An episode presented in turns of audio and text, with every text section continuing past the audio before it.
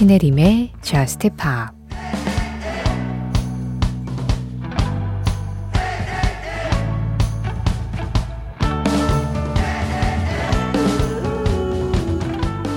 넌 내가 혼자서는 춤추지 못할 거라 생각하지. 탱고를 추려면 두 사람이 필요하지만 멈추는 건 혼자서도 할 수 있어.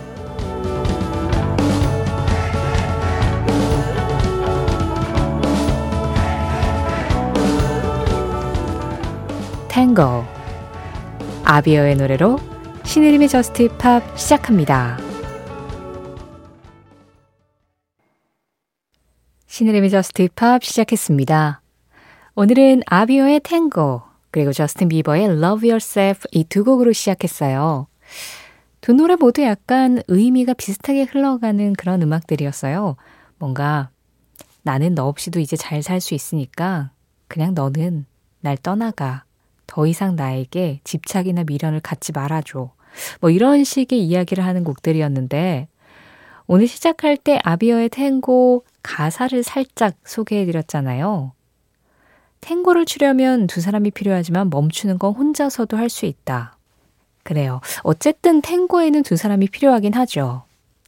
그런데 아비어가 아예 혼자서만 멋지게 춤을 추고 싶다라고 생각을 한다면 플라멩코를 한번 배워보길 권하고 싶네요.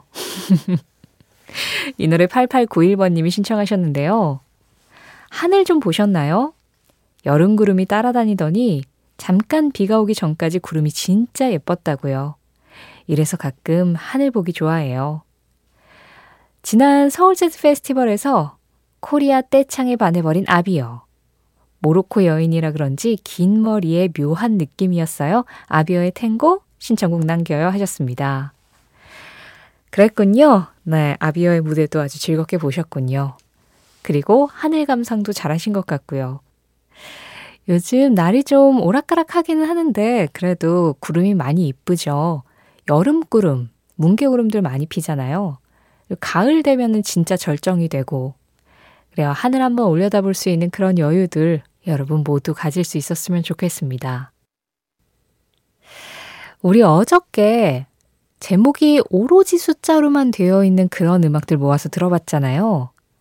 물론 어제의 선곡표는 아주 클린하고 퍼펙트했습니다만 여기에 이 노래도 틀어주세요 하는 AS 요청들이 좀 들어왔어요. 그 중에 한 곡입니다. 정우현님 신청곡이에요. 허의 Two. 허의 Two. 이 음악에 이어서 지금 들으신 곡은 조지 벤슨이었습니다. 2020. 김주영 님이 신청해 주셨는데요. 이 노래의 제목은 20/20로 표기를 합니다. 그래서 어제 특집에는 뭐 들어가기 좀 어려웠겠지만 음악 자체가 너무 좋잖아요. 김주영 님 덕분에 들었고요. 이 2020는 가사를 잘 들어보시면 2020 비전이라고 얘기를 하거든요. 그게 정상 시력을 의미한대요. 20피트 떨어진 곳에서 어떤 글자가 보이는 게 정상 시력이다라는 그런 시력 검사의 기준이 있다고 합니다. 그래서 2020 비전이라는 그 용어 자체가 정상 시력이라는 뜻이라고 해요. 신의림의 저스트 팝 오늘도 여러분들의 참여 기다리고 있습니다. 어제는 이렇게 AS로 끝내고 또 오늘은 오늘 방송에 충실하고 그리고 오늘 여러분들이 보내주시는 사연과 신청곡으로 내일과 내일 모레 그 다음날 방송을 또 하나씩 꾸려 나가야겠죠. 문자 샵 8000번입니다.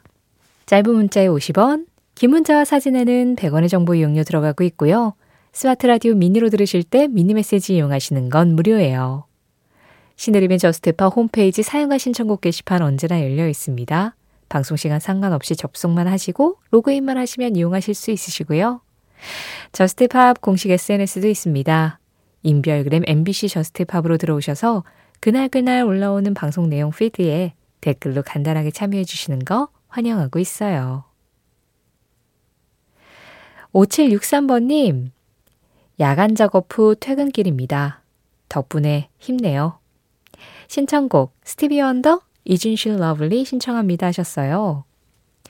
퇴근길이 약간 좀 groove감 있고 살짝 기분이 들뜨는 느낌.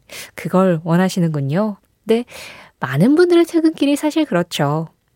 출근길이 정신없고 바쁘고 가끔은 좀 묵직하게 느껴진다면 퇴근길은 어찌나 가벼운지요. 그 가벼운 느낌 스티비 원더의 목소리로 들어보시죠. 싱글 버전으로 전해드릴게요. 스티비 원더, Isn't she lovely?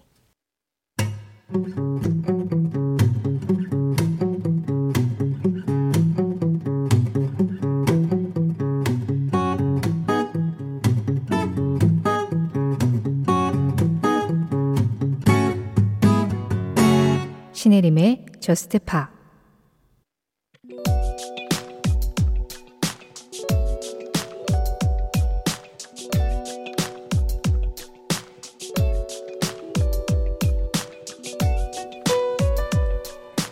(2012년 10월 6일) 이날 빌보드 싱글 차트 2위에는 이미 전 세계를 흥분시킨 이 노래의 제목이 올라 있었다. 싸이 강남 스타일 코믹스러운 뮤직비디오와 사람들을 사로잡은 말춤으로 동영상 사이트에서 입소문을 타던 이 곡의 반응이 심상치 않았을 때 미국의 제작자 스쿠터 브라운은 재빠르게 싸이 측과 접촉해서 한국과 일본을 제외한 전 세계 음반 판매 매니지먼트 계약을 체결한다. 이때부터 본격적으로 빌보드 진입을 위한 마케팅에 박차를 가한 강남 스타일. 그 덕에 이 노래는 2012년 9월 22일자로 빌보드 싱글 차트 64위에 입성. 차트 진입 2주 만에 2위에 오르는데 당시 1위였던 노래는 머른5의 One More Night이었다. 이미 동영상 조회수가 최초로 10억 뷰를 돌파했지만 당시 빌보드에서는 동영상 조회수를 집계하지 않았고 이로 인해 라디오 방송 횟수에서 밀린 강남 스타일은 2위에 머물러야 했다. 하지만 이 노래는 후에 빌보드 집계 방식을 바꿀 만큼 영상 음악이 중요해졌다는 사실을 알림과 동시에 전 세계를 향한 케이팝의 확산에 본격적인 물꼬를 틔워주었다.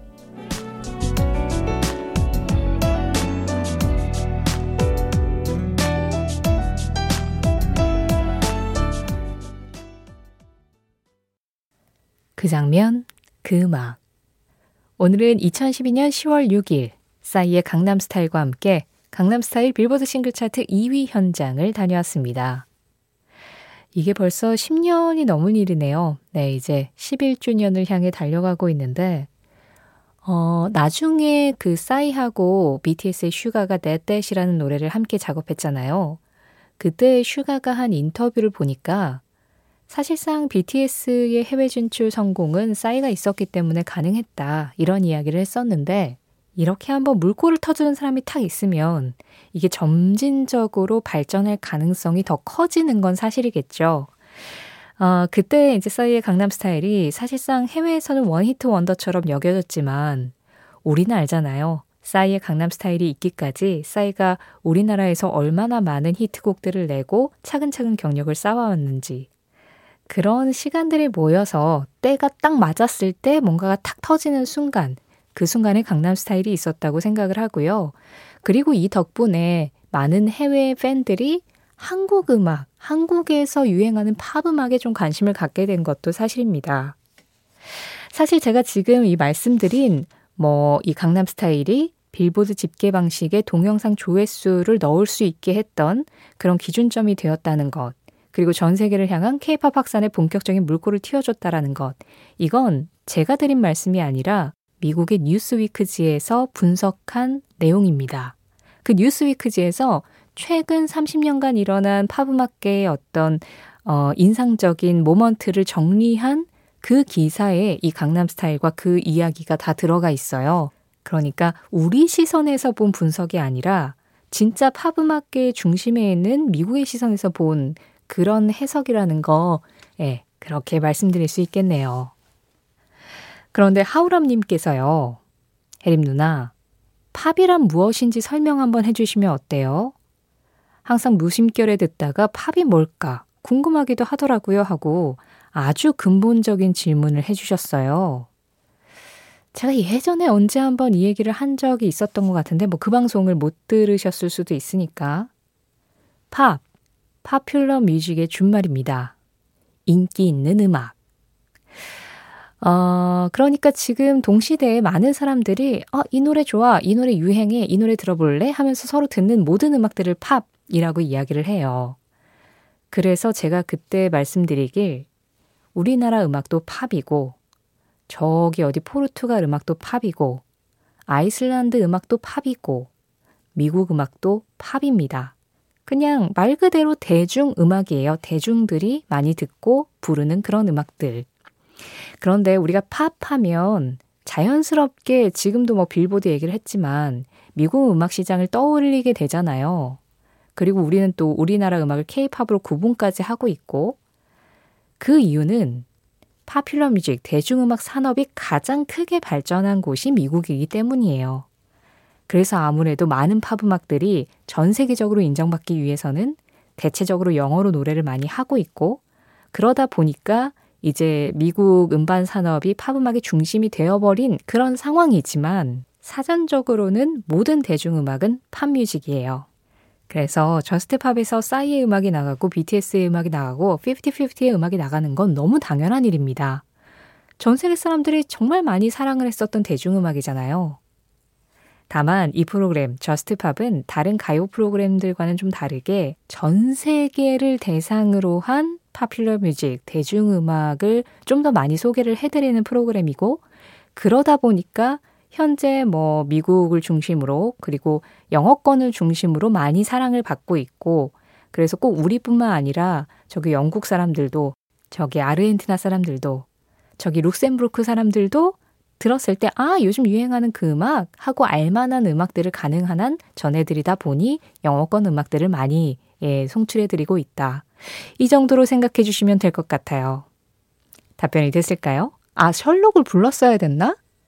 아니에요. 이 정도는 Just Pop의 어떤 정의에 관한 이야기니까 신혜림 DJ가 정확하게 설명드리는 걸로 하겠습니다. 어쨌든 오늘 그 장면 그 음악 2012년 10월 6일 싸이의 강남 스타일 빌보드 싱글 차트 2위 현장을 함께 다녀왔습니다.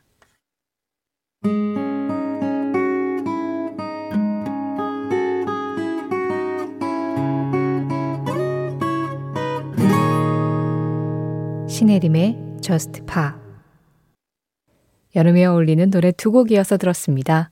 지금 막 끝난 이 음악은요. Zedd featuring Foxes의 Clarity 강예수님 신청으로 함께 했고요. 앞서 들으신 음악은 샘 스미스의 신곡입니다. 마돈나와 같이 작업했죠. 샘 스미스, 마돈나, vul가. clean 버전으로 전해드렸고요. 최진원님 신청으로 지금 전해드렸어요. 아이디 hisblissful님, M83의 웨이 신청합니다. 지금이 한창 철이어서 매실청과 오이지를 담금하고 맛이 들기를 기다리고 있어요. 어머니가 팔순이 넘어가시면서 주방을 졸업하고 싶어 하셔서 제가 두 배로 만들어 엄마 집에도 배달합니다. 매실 15kg 오이 150개였던 것은 비밀, 식당 아닙니다. 맛이 잘 들어야 할 텐데요 하셨어요. 와, 진짜 일 많으셨겠네요. 매실 15kg에 오이 150개. 와, 근데 또 이렇게 해두면 편하게 계속 맛있게 먹을 수 있으니까. 저도 집에 항상 매실청을 구비해둬요. 그 이유가 보통 요리하시는 분들이 매실청 많이 쓰시잖아요. 저는 그런 이유는 아니고 그 매실청을 차로 마실 때 매실청을 따라서 물에 좀 희석해서 드시잖아요. 뭐 얼음을 넣든 따뜻하게 데우든. 근데 저는 제가 좀 잘 얹히는 타입이에요. 그래서 조금 간식을 하거나 컨디션이 좀 안 좋거나 그러면 뭘 먹으면 잘 얹히는데 소화제 같은 게 잘 안 듣고 그 매실청을 원액 그대로 한 반 컵 정도 따라서 그냥 마시면 얼마 안 있어서 내려가요. 저한테는 천연 소화제 역할을 해줘서 집에 항상 있어야 돼요. 그게 비상약으로 있는 거죠.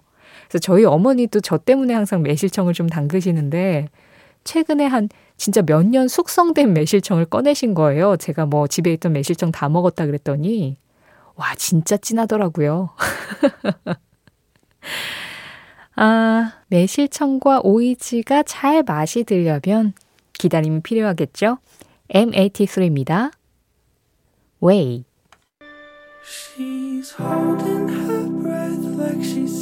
이어지는 노래 이권삼님 신청곡입니다.